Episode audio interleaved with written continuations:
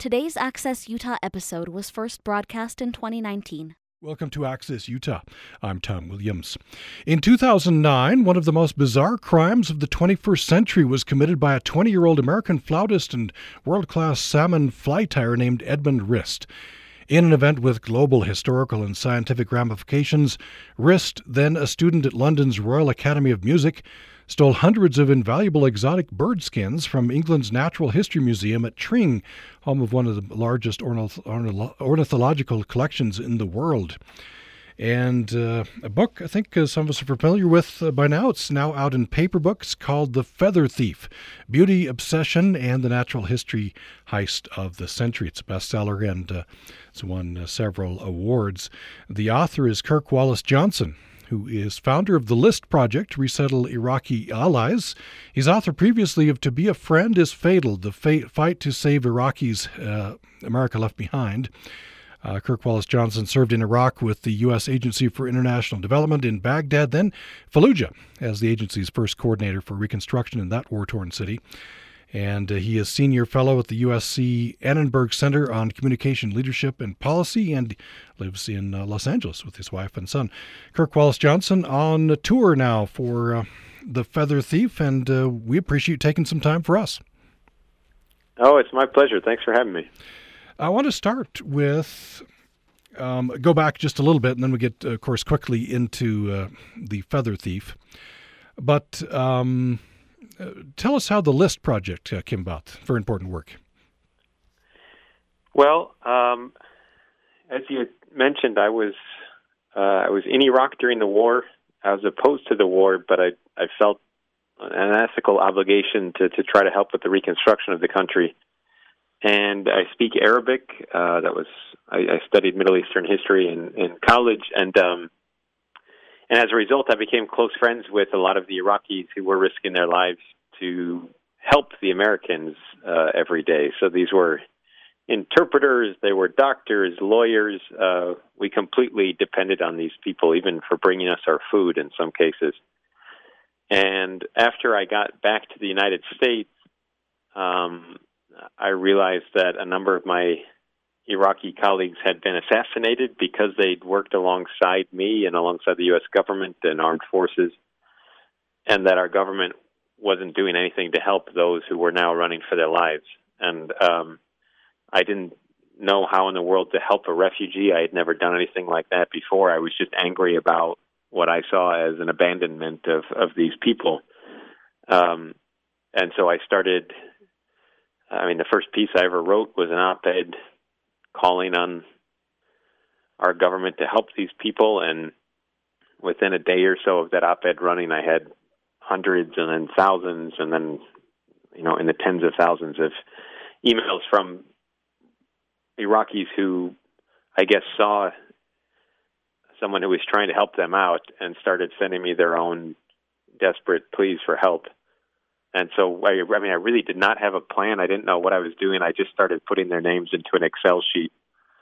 And that Excel sheet then basically took over the next eight or nine years of my life as, a, as the list kept growing. And so I built an organization to help the people on that list get out. I testified in in Congress and fought the White House over several administrations and and fought to get. Uh, I mean, the organization we got thousands of these people out um, and the the bills that I fought for opened up about another 15,000 visas for these people. But for every one that we got out, there were about 50 that were abandoned. So, um, you know, I'm still to this day, you know, faced with that. That I think a lot of people get, uh, you know, they're glad to hear that that organization existed and that we got some people out. But for me, what what I'm left with is a feeling that I I just didn't I didn't achieve as much as I had hoped. I was uh, reading on your website, by the way, kirkwjohnson.com. Uh, you ended up uh, with with PTSD, right? And and I I just I can't even process this.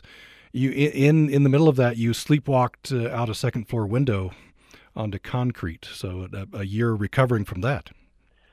Yeah, I'm I'm the um, I'm the guy that survived Fallujah and nearly died while he was on vacation from Fallujah. Um, uh, the the concept of irony is kind of dead to me. But um, no, I had what's called uh, a dissociative fugue state. Um, I didn't think I had PTSD. I felt fine, but um, um, this tends to happen to to folks who are leaving the war zone. I mean, we don't PTSD doesn't really hit until you're out of harm's way. And in my case, I just, um, I mean, they characterize it as highly functional sleepwalking, and and uh, I was at a family reunion at a hotel in the Dominican Republic, and um, in the middle of the night, I sleepwalked out of my window, um, fell to concrete, broke both of my wrists, my jaw, my nose. I cracked my skull in a couple places and had something like a hundred stitches in my face. And yeah, as you said, I, I spent the better part of the subsequent year, um, you know, getting all all manner of surgeries done to kind of screw me back into place.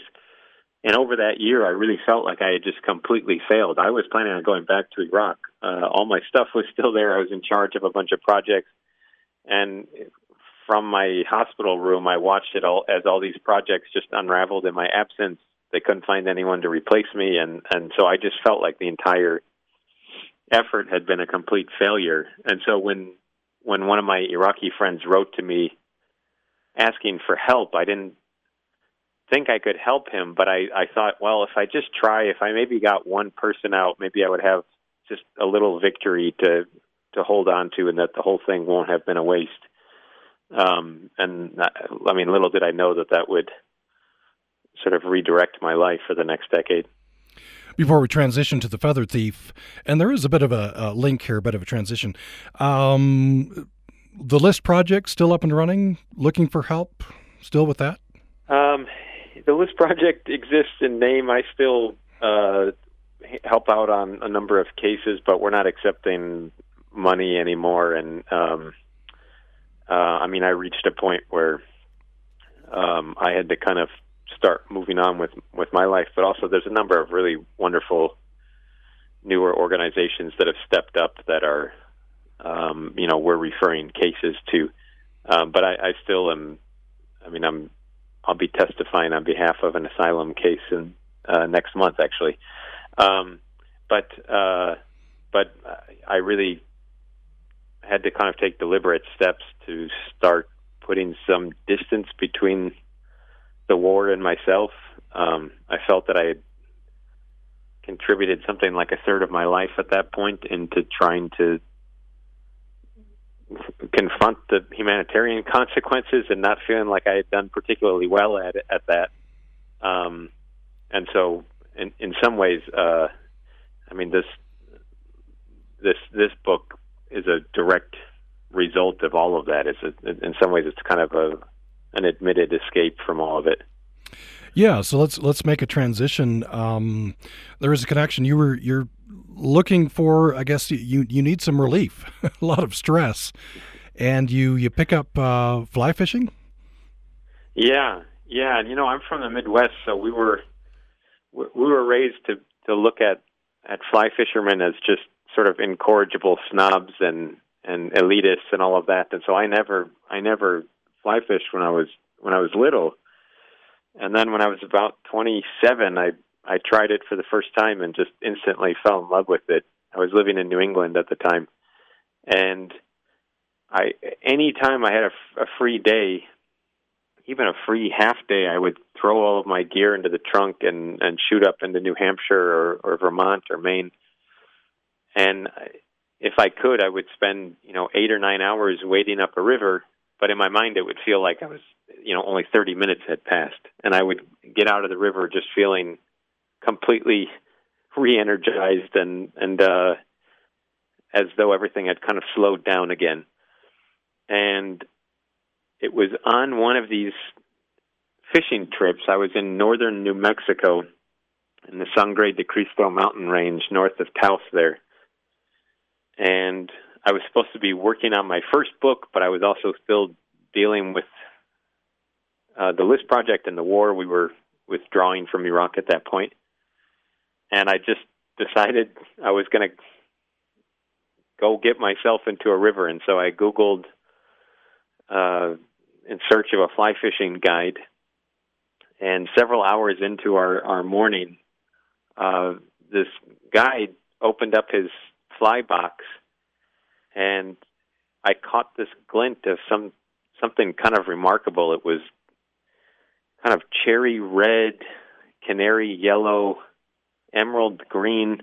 It was this really kind of spectral pattern of feathers tied around a very large hook. And I'd never seen anything like that before. I mean, when you fish for trout, you cast these kind of buggy looking flies. They're things that are insect colored. They're they're drab, dun, olive, gray, black colored flies that are meant to resemble real insects. But this was like unlike any insect I'd ever seen. And what he had in that fly box was a Victorian salmon fly. And this this is a very unique uh, art form, for lack of a better word, that emerged in the 19th century, and that um, that in in which a, a salmon fly uh, has to be tied according to very exacting uh, rules and recipes that call for something like a dozen different species of brightly colored and exotic birds. Um, they don't help you catch salmon any better. um, salmon are essentially colorblind when they're spawning, and they're also not feeding when they're spawning. They're striking at things out of aggression to protect the eggs that they've just laid. So there's no real, um, you know, biological basis for any of this. Um, it's just uh, a kind of status pursuit where where men tied these fancy looking things to to show off and and to to show off their worldliness and and also their deep pocketbook. And um, and so even though this was a 150 year old art form, there is a community of these guys that exists today um, who are still, frankly, obsessed with tying according to the rules of the old masters. And I didn't know any of this history until uh, I saw one of these flies in my in my guide's fly box and started peppering him with questions.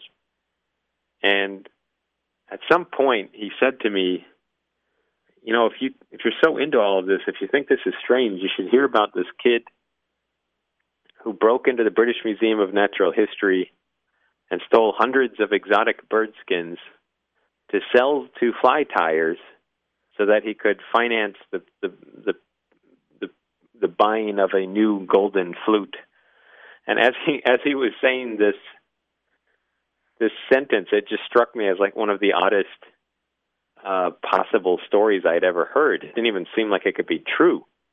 Um, and at first, I, I proceeded thinking that it must just be kind of myth. But as soon as I started investigating what happened that night, now nearly 10 years ago, I, I got sucked into this story. Uh, you used the word obsession, I believe. This was uh, yeah, what, really. What, I might as well. I might as well admit it. Is, I got totally obsessed with it. So uh, one thing you've talked about is, and we're not revealing anything that you don't reveal pretty early in the book. Um, this true story, uh, Edmund Edwin Rist, this this young man who commits this crime. Uh, I think one thing that I don't know if outrage is the word, but um, he uh, he essentially got a slap on the wrist for this this incredible crime. Yeah, so when when I first heard about it nearly eight years ago now, um, he had just gone through the sentencing process, and he he basically received a suspended sentence, meaning no time behind bars. Um, he was even given a degree from the Royal Academy of Music um, and and sent on his way. Um, and and I think because the British Museum was so frankly embarrassed by the brazenness of this heist. I mean, here a 20 year old kid climbed a wall that ran behind a museum and bashed out one of its windows with a rock and stole upwards of a million dollars worth of bird specimens that had been sitting there for, in some cases, a couple hundred years. These birds had survived the First World War, the Second World War. Um, uh, only to be stolen by a fly tyer. Um, but I think that sense of embarrassment led the museum to basically close the case as quickly as they could and to not really pursue uh, the fact that even though Edwin was arrested 15 months after the heist, um, they were still missing something like half of the 299 birds that that he'd stolen. And and so when I first heard about it and discovered the extent of of the heist, uh, I also quickly realized that no one was looking for them, and that if anyone was going to find them, I guess it was going to have to be me. So that's the other part of this. You you wanted to, I guess, maybe you could help recover them. Yeah, I mean, you know, similarly, um, you know, maybe the stakes were a little bit lower, but I didn't know what I was doing when I was trying to figure out how to get a refugee into the United States or how to launch a nonprofit. And I, I felt like in this case, um, you know, how hard could it be to track these guys down? Uh, I'll just figure it out. Um, but I had never done an investigation like this before. I, I didn't even I didn't have a book deal. I had never written any book before. Um, I just felt that there was something profoundly strange as to be captivating to this story. And fortunately, I was able to give it the time that it deserved. And so um, I started out very tentatively and, you know, reading every every history book I could about the origin of these collections and about the birds themselves and fly tying, and then doing my first interviews with some of these fly tyers. But then starting to actually accumulate evidence that I used to to flip one guy against another to to extract more evidence. And it took four years to get the feather thief himself to agree to an interview. Um, but uh, I that led me to fly to Germany, and I had a single, you know, roughly eight hour session with him. Uh, and this story kept sort of metastasizing throughout the globe. I kept finding crazier and crazier leads that would take me all over the place in pursuit of these missing birds. Let's take a brief break. When we come back, more with Kirk Wallace Johnson. The book is The Feather Thief Beauty Obsession and the Natural History Heist of the Century. It's bestseller. It's won several awards, now out in uh, paperback. When we come back, uh, Kirk Wallace Johnson, I want to talk about the stakes uh, here. It's, you know, it's not getting refugees out of Iraq, but it's, uh, and people might say, uh, well, this is, you know, it's sad, but it's, you know, it's bird skins. Um, there's there's a lot more going on. Um, we'll talk about that uh, following this brief break. Support for Utah Public Radio comes from listeners like you and Cache Valley ENT and the Allergy Clinic, practicing ear, nose, and throat medicine, allergy services, and facial, plastic, and reconstructive surgery, and offering hearing aid services with audiologist Dr. Tejan in Logan and Providence.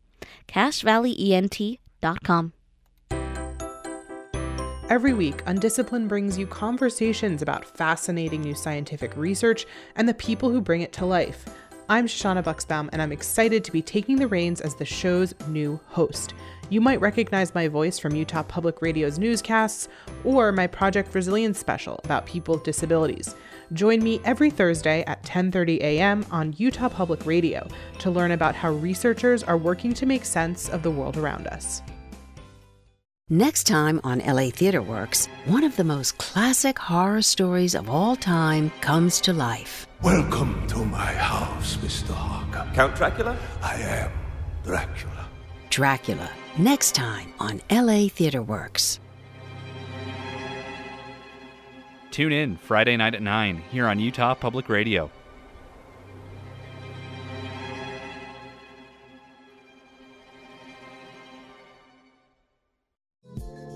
Are you looking for a way to make your nonprofit organization more visible to our statewide community? Well, we'd love to support your events on our UPR community calendar. Head to upr.org, click on the community calendar tab, and there you can find the submission link. We highlight events including workshops, theater, art shows, dances, lectures, virtual events, and more. Again, you can just go to the community calendar tab on upr.org to submit your event. Today's Access Utah episode was first broadcast in 2019.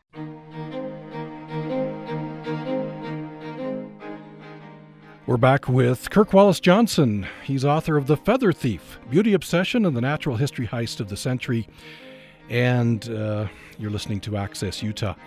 Uh, so I teased this before the break, Kirk Wallace Johnson. Uh, the stakes here. I wonder if you'd talk a bit about this. It's it, you know it's a it's a big heist. 299 uh, bird skins, exotic species, including uh, some collected by. Um, a uh, you know the famous naturalist Alfred Russel Wallace, but to, but but to this question, well, what's the big deal? I mean, it is a big deal. I wonder if you'd explain it.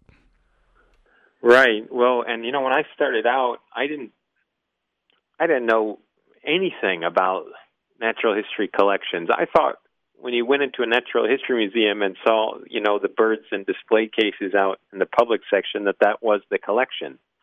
Um, I didn't realize that, for example, the, the British Museum, um, they have, I think, the second largest ornithological collection on the face of the planet. That's 750,000 bird skins, and these are full birds that are just uh, preserved in a way that they can be stored compactly in drawers and cabinets and things like that. They have something like two and a half miles of birds in jars of spirit um, on shelves. They have hundreds of thousands of eggs. And you might wonder, well, why on earth do they need, you know, a hundred quote unquote copies of this species or that species. And the reason is, to me, is kind of magical. Um, Wallace, who you mentioned, um, who gathered many of the birds of paradise that were stolen by the feather thief, uh, he described these specimens as the individual letters that make up the volumes of the the Earth's deep history. That these birds were, in effect, snapshots of, of the Earth's past, and that they held answers to questions that scientists hadn't even thought of yet. And so, in some cases, I mean, some of these birds have been protected and preserved by the British Museum since before the word scientist was even coined, since before we had anything like, you know, uh, I mean, before they even had any kind of advanced microscopes, before they understood the concept of genetic inheritance, much less DNA. And for generations, scientists have approached this collection with new tools and with new questions. And so, for example, Wallace, in his study of the natural world and in part of these specimens, he independently arrived at a theory of evolution through natural selection um, at the same time as Darwin did.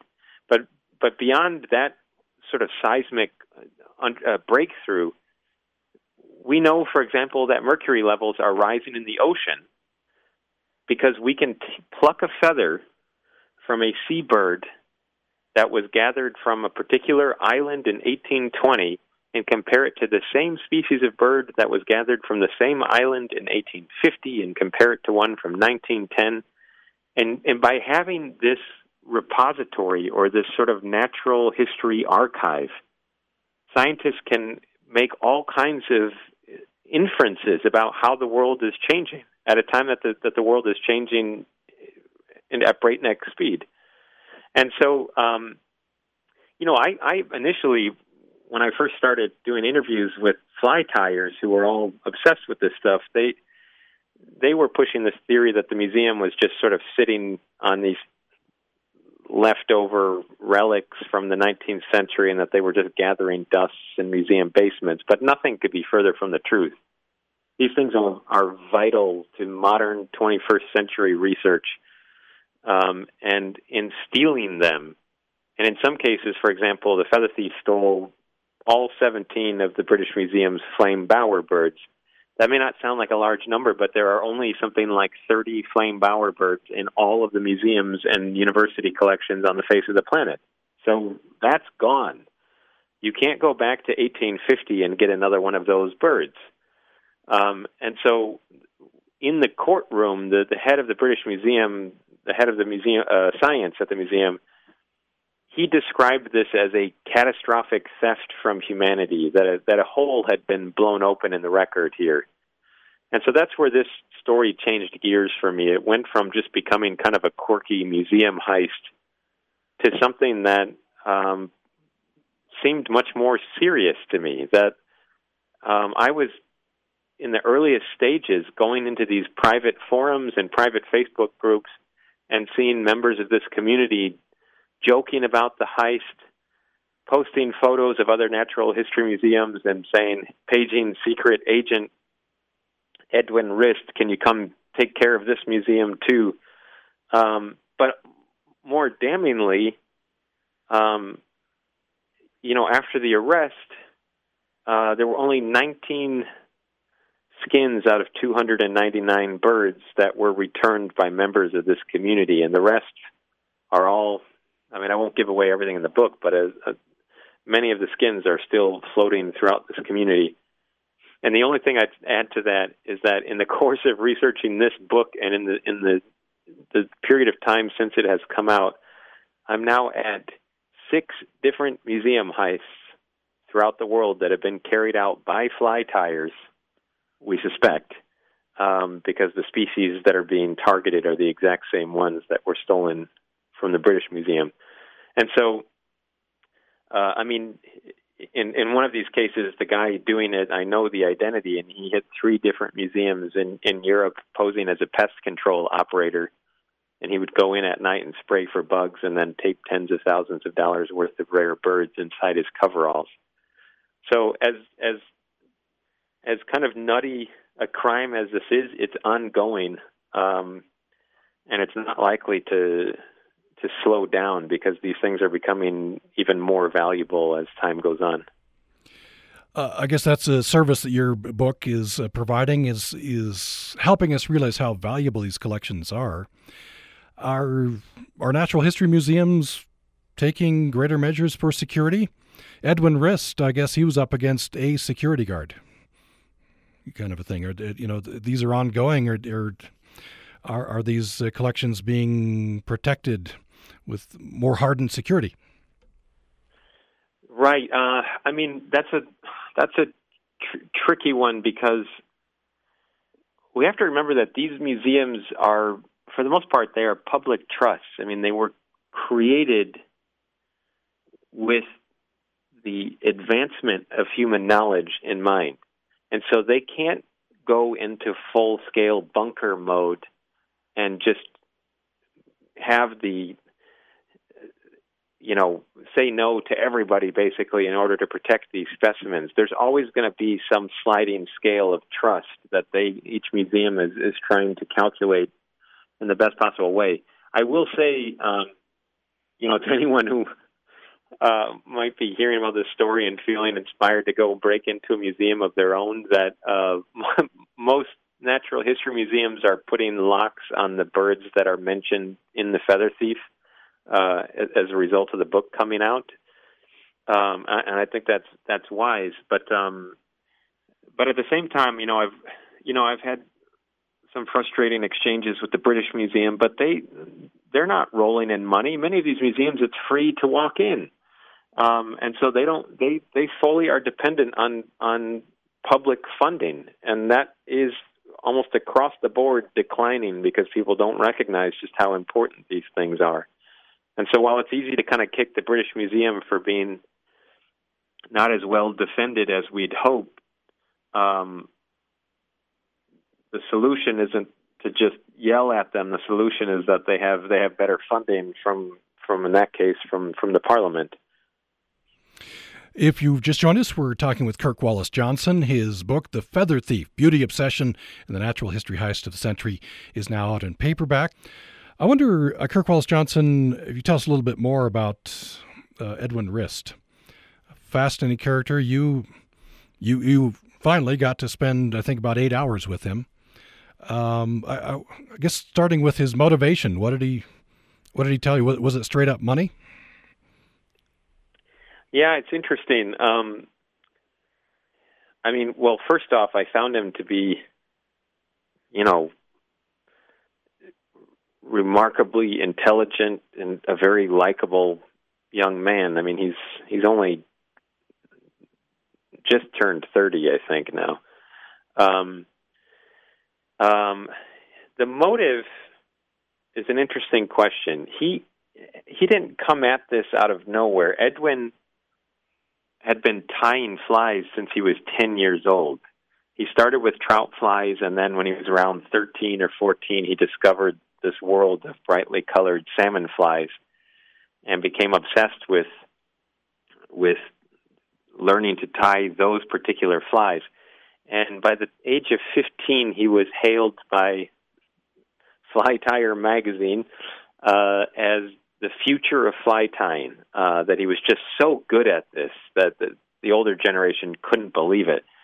Um, and yet, as good as he was behind the vice, as they say, uh, the fly tying vice, he was always constrained by a lack of access to the quote unquote authentic feathers that are referenced in these 150 year old recipes.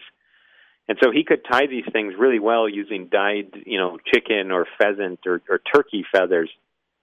But as he told me, the knowledge of the feather or the fly's falsity eats at you, that he, he dreamt of tying according to the real thing.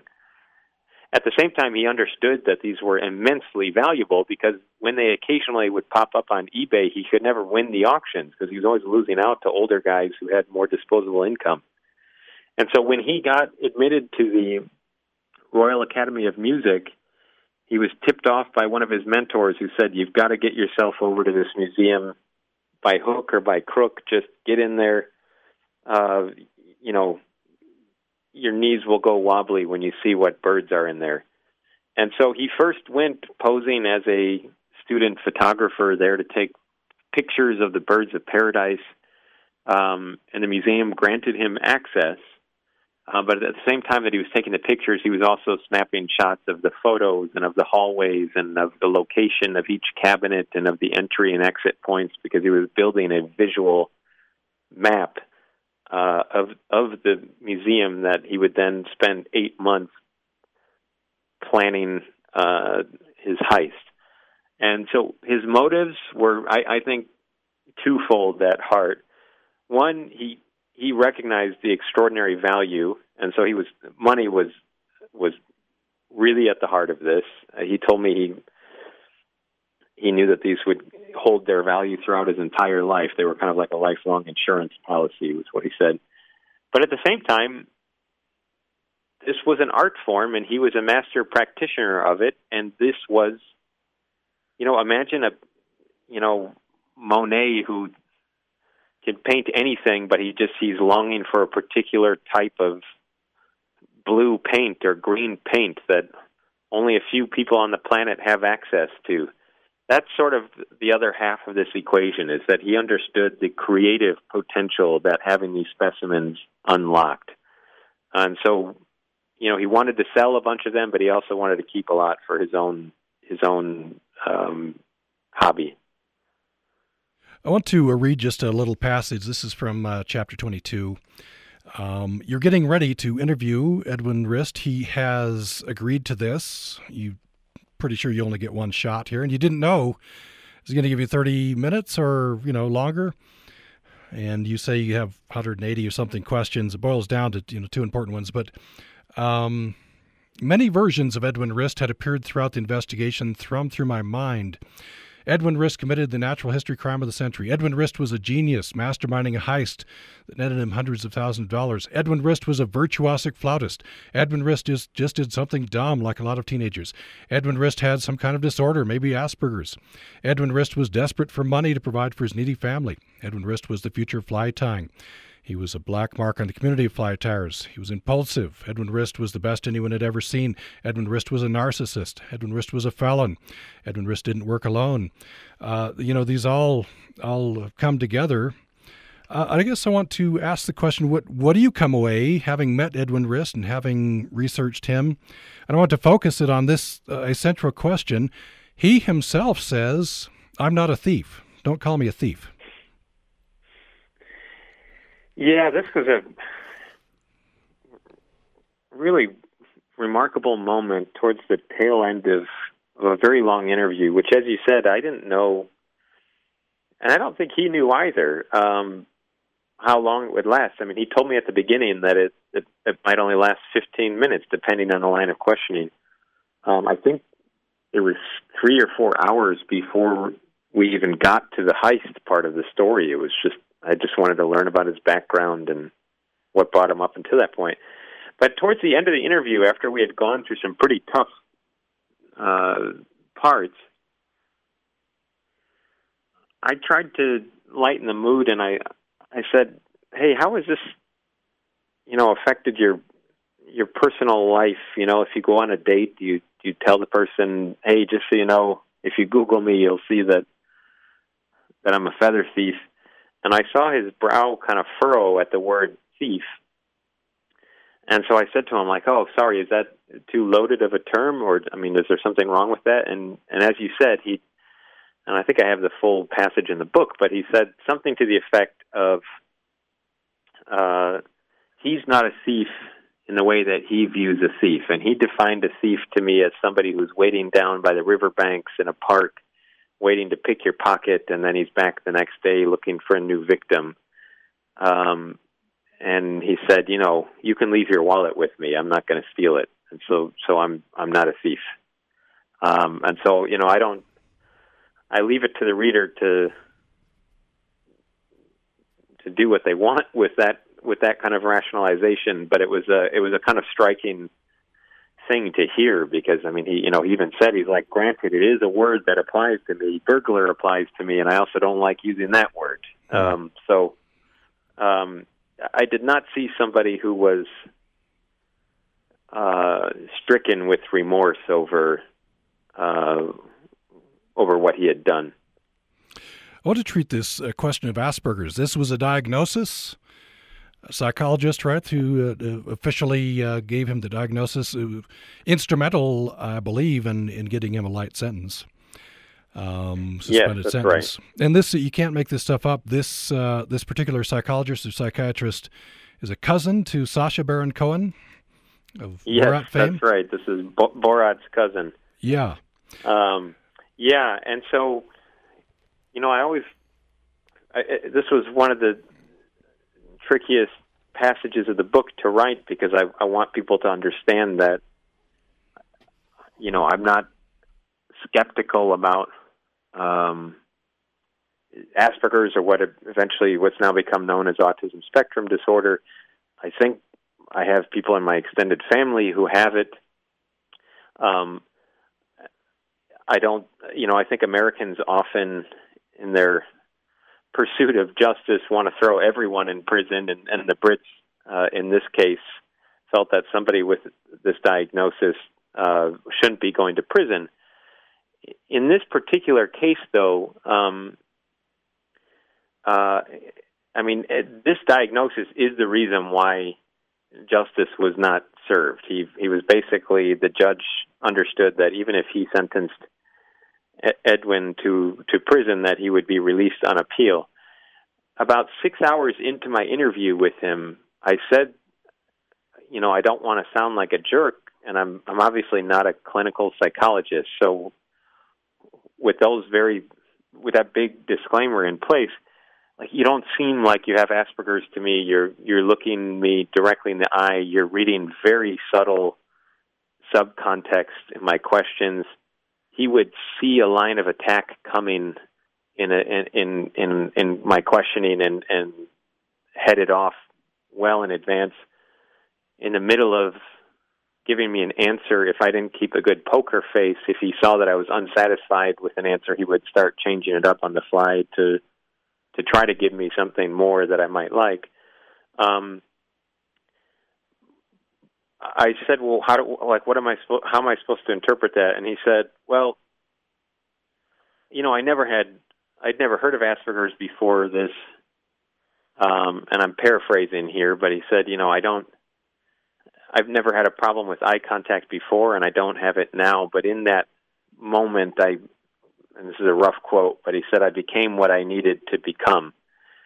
And before my eyes, he, he talked about how the other symptoms are repetitive motion. And he said, so before you know it, you're rocking back and forth in your chair and avoiding eye contact. And, and in front of me, he started sort of demonstrating uh, how the diagnosis had been. And so this this to me seemed like a, a something resembling an admission. I I approached the psychologist and I I put an uncomfortable question to him, but I said, "Is it possible that someone could fake Asperger's if it, you know, if it was the only thing keeping them from out of prison?" And after um, after a couple email exchanges, he did admit that it could be faked, um, but that you would hope that the expertise of the clinician would be able to kind of smoke that out. Um, but in this case, um, it was about two hours or less of an assessment, uh, which produced a report which had some very fundamental mistakes in it that was handed to the court. I was leaked a copy of that report. Um, versus, you know, my five or six years chasing every twist and turn of this crime and, and spending quite a bit of time with the thief himself.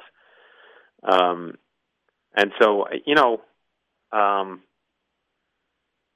it's I guess just count me skeptical, um, but just I just wanted to be very clearly understood that um, you know where I come at this from is that I think people who actually have Asperger's ought to be offended that it might be used uh, or exploited by people to get it to get away with things, and in many cases people who are on the spectrum have a heightened sense of right and wrong. It's not like people who have Asperger's suddenly lose their moral compass. That's that's ridiculous. Um, but for a number of reasons that are that have to do with the British British case law and the British justice system, um, that was the the key that kept him out of out of any kind of meaningful punishment. Let's take another brief break. When we come back, we'll uh, have our last segment with Kirk Wallace Johnson, author of The Feather Thief Beauty Obsession and the Natural History Heist of the Century. It's now out in uh, paperback. A decade after his death, Billy Joe Johnson's family is still looking for answers. Felt like they were hiding a lot of stuff from us that, that wasn't adding up. We want truth, we want justice. And when I was going to the body, that's when the police stopped me. We wasn't treated fairly, no kind of way. On the next Reveal. Saturday at noon on Utah Public Radio. Utah Public Radio is now streaming a variety of music and talk programs in Spanish from Radio Bilingüe. You can hear it 24 hours a day at upr.org. Just click on Listen Live and then press the UPR 3 button. Puede escuchar una variedad de programas musicales y de charlas en español de Radio Bilingüe en UPR.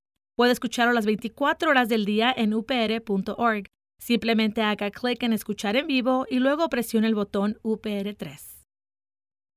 Hello, listeners. I'm Shireen Ghorbani, Salt Lake County Councilwoman. Join us for Both Sides of the Aisle.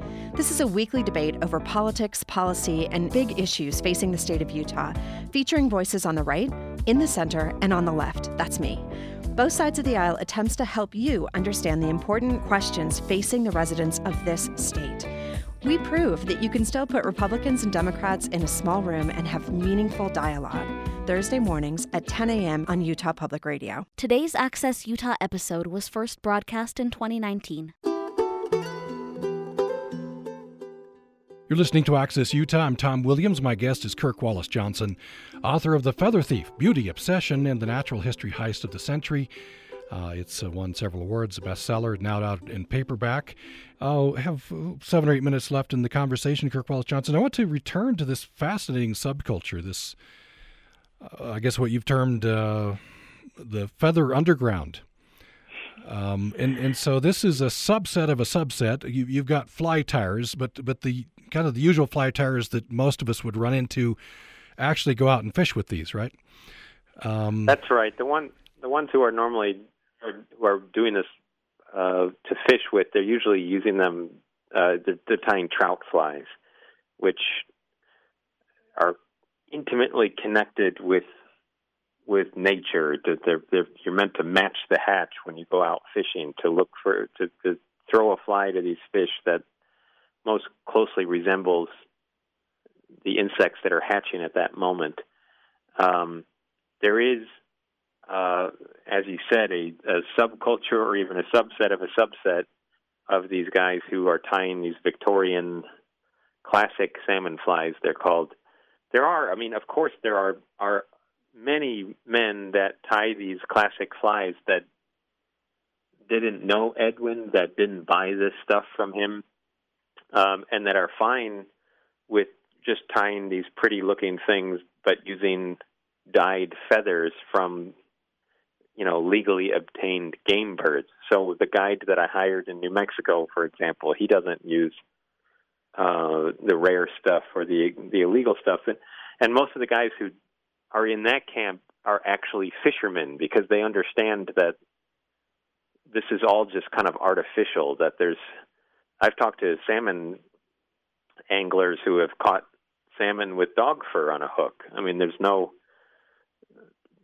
you know, uh, there's no reason that a, a salmon in Scotland should have a biological attraction to a bird of paradise feather from the highlands of New Guinea. Those two creatures are never going to get near each other. Um, and so it tends to be the ones who actually know how to fish and go out and do this stuff, just tie normal flies using dyed feathers. But there is this subculture of, of guys, most of them don't fish. Edwin, I think to this day, I'm not sure, but I don't think he's ever gone fishing in his life. Um, this is purely an aesthetic uh, pursuit, and it's it's ultimately um, you know bragging rights and status that you get. I mean, a single one of these flies can call for two thousand dollars worth of feathers. So I mean, you have to be pretty, uh, you know, you'd have to be a real dummy to to cast that thing into the water. Hmm. Uh, do you think a book like yours, publicity of this type, can help curb illegal trade. There's the illegal side of this, right? The legal side, but the illegal side of of of this uh, subculture. Gosh, I hope so. But you know, I guess I come from a more um, constrained worldview where um, I think what the book has done is to to fire a flare and to to show a whole lot of others that there is this black market going on and that this, um, you know, frankly, cult like obsession with tying these things has now led to many museum heists. Um, but the, old, the only thing that will truly change this, I think, is is if law enforcement, like the Fish and Wildlife Service, were to actually start prioritizing this and to, to make it a um, you know, an ongoing investigation where they're, you know, using resources to curb the illegal feather trade, much of which actually happens in, in broad daylight on eBay. Uh, I mean, you you can go onto eBay right now and run a search for resplendent quetzal, which is a CITES protected bird. It's 100% illegal to buy and sell, uh, but eBay doesn't mind. But the the ultimate way and the only way that I think this is truly going to change is whether is when, if and when people who are in this community themselves start pushing for reform. Um, it can't really come from. I mean, as much as I sometimes feel like an insider, just because I spent so much of my the last several years chasing these guys, um, I'm still an outsider to them, and I don't tie those things anyways. Uh, it has to come from within. These guys have to recognize that, as beautiful as these things are, it has it has produced some very um, hideous results, and some people's lives have, have come close to being ruined because of this. Someone needs to go through all of those 19th century books and basically revise them for the 21st century and to say, here's the same fly, but you can use a chicken feather here instead of this quetzal feather, and you can you can use a turkey feather here instead of that, you know, cotinga feather. Um, but there's a tiny group of guys who are trying to do that, but the reality is that if you've spent, I mean, some of these guys have spent, you know, well over a hundred thousand dollars of their own money over the course of decades to accumulate these feathers. Um, you're not going to be thrilled if suddenly you can get almost an identical looking feather for a nickel. Um, so there's a there's a lot of uh, sort of investment bias that has gone into this already that is keeping a lot of the most entrenched guys from recognizing just how warped this whole thing has become. There's a lot of history here as well. We're we're down to the end of the conversation, so we'll have to have people read the book. Um, but but the uh, feather fever, the turn of the last century, which led to a slaughter of birds, and um, which in turn led to a conservation movement. Um, and we'll we'll let people read about that. Just a, a minute left, Kirk Wallace Johnson. What do you you you spent a lot of time with with this? What do you what's your what's your takeaway um, now paperback out of this book? Yeah, you know, I think it often depends on my on my mood, but um, you know, you just mentioned the feather fever, and that's that's something where you know that triggered what historians think was the single largest extermination of wildlife on the planet for women's fashion in the Victorian era. As crazy as it is to break into a museum and steal this stuff, um, at the heart of this story is humans uh, placing an extreme value on beauty. It's about the, the kind of somewhat arbitrary financial price tags that we put on natural resources and, and the markets that then form to meet that, that demand. And how we, how all of us, in some ways, are. If there's a spectrum here of sort of complicity, all of us lie somewhere on this spectrum where we, you know, we're not all climbing museum walls and breaking into things, but I think a lot of us have some moral blind spots about our own role in the planet and with the natural world and and so in some ways I think the book is trying to to reach at that bigger question about our relationship with with the planet and and whether or not we'll be able to pull back from the brink before it's too late. Good place to end the conversation. The book is The Feather Thief. It's out in paperback now. Kirk Wallace Johnson, it's been a pleasure. Thank you so much. Oh, thank you so much for having me. Please tune in on Sundays at noon for Utah Public Radio's new show, Eating the Past and Other Tasty Morsels. The show will air every Sunday right before the Splendid Table, and in each segment, we will explore food and its historical context, along with recipes, personal stories, and interviews about our relationship to food today. Your hosts will be Jeannie Sir, Jamie Sanders, and Tammy Proctor, all from the Department of History at Utah State University.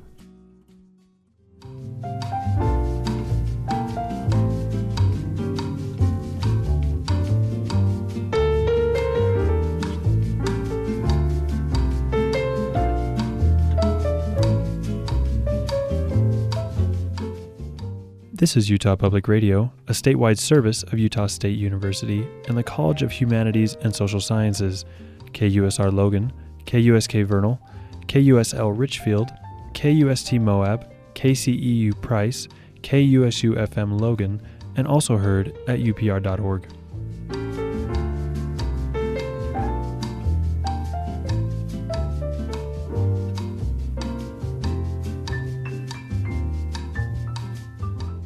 My name is Sally Keller. I listen to Utah Public Radio through my smartphone app as I'm riding my exercise bike.